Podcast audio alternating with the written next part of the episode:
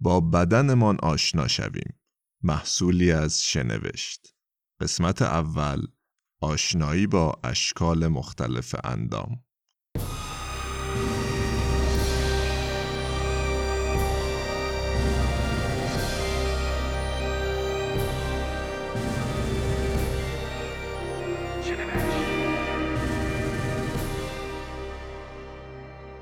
تا حالا شده وقتی لباس تنتون نیست تو آینه خودتون رو نگاه کنین چی می‌بینین؟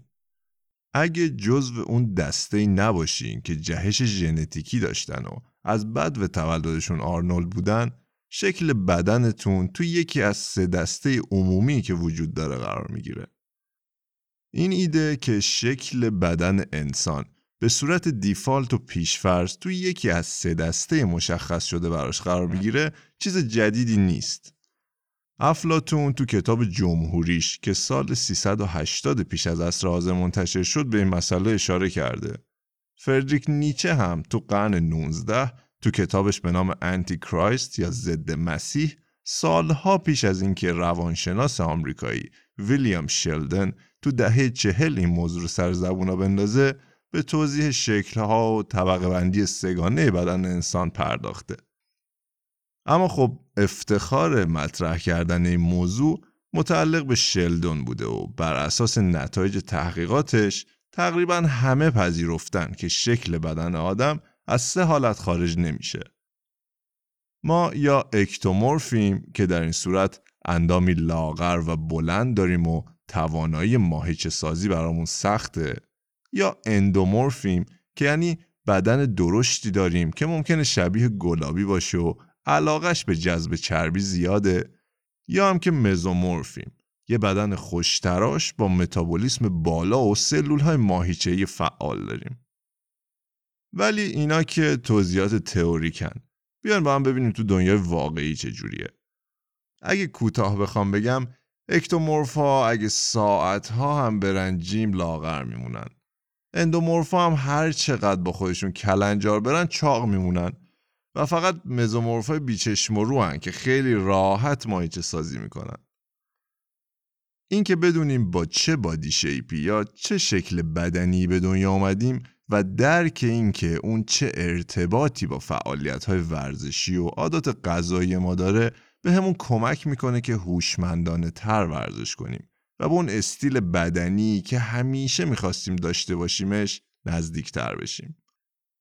مهمه که به این توجه داشته باشیم که درست سه مدل کلی برای بدن داریم اما اینا مسائل مطلقی نیستن و همونجور که پروفسور لارس مکناتن میگه احتمال اینکه شکل بدن یه نفر فقط شامل خصوصیات یکی از این دسته باشه خیلی کمه و اکثر ماها مخلوطی از اندومورفی، مزومورفی و اکتومورفی رو داریم. جالبه بدونین واسه این که بفهمیم چه ترکیبی از این سه حالت رو داریم هم راه حل وجود داره. اسمش هم هست روش هیث کارتر. تو این روش برای هر body type یه عدد بین یک تا هفت بهتون تعلق می‌گیره که نشون میده تا چه حد با اون گونه اندامی مطابقت دارین.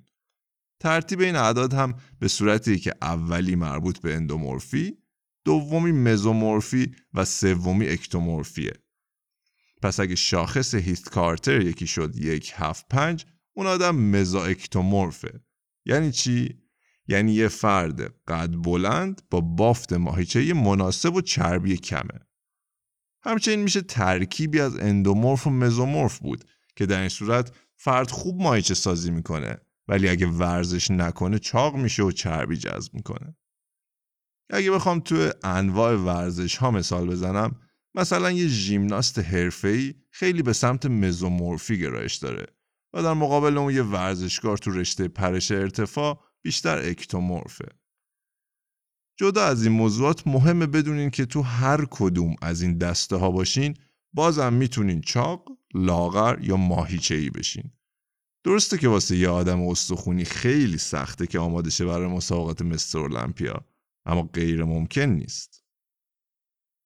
تو قسمت بعدی میشنوین که چطوری میشه الگوی بدنتون رو شناسایی کنین و یاد می‌گیرین که تاکتیک های ورزشی رو چطور با توجه به شکل بدنتون به کار ببرین. من هومن شالچی هستم و ممنونم که منو تو این پادکست همراهی کردیم تا پادکست دیگه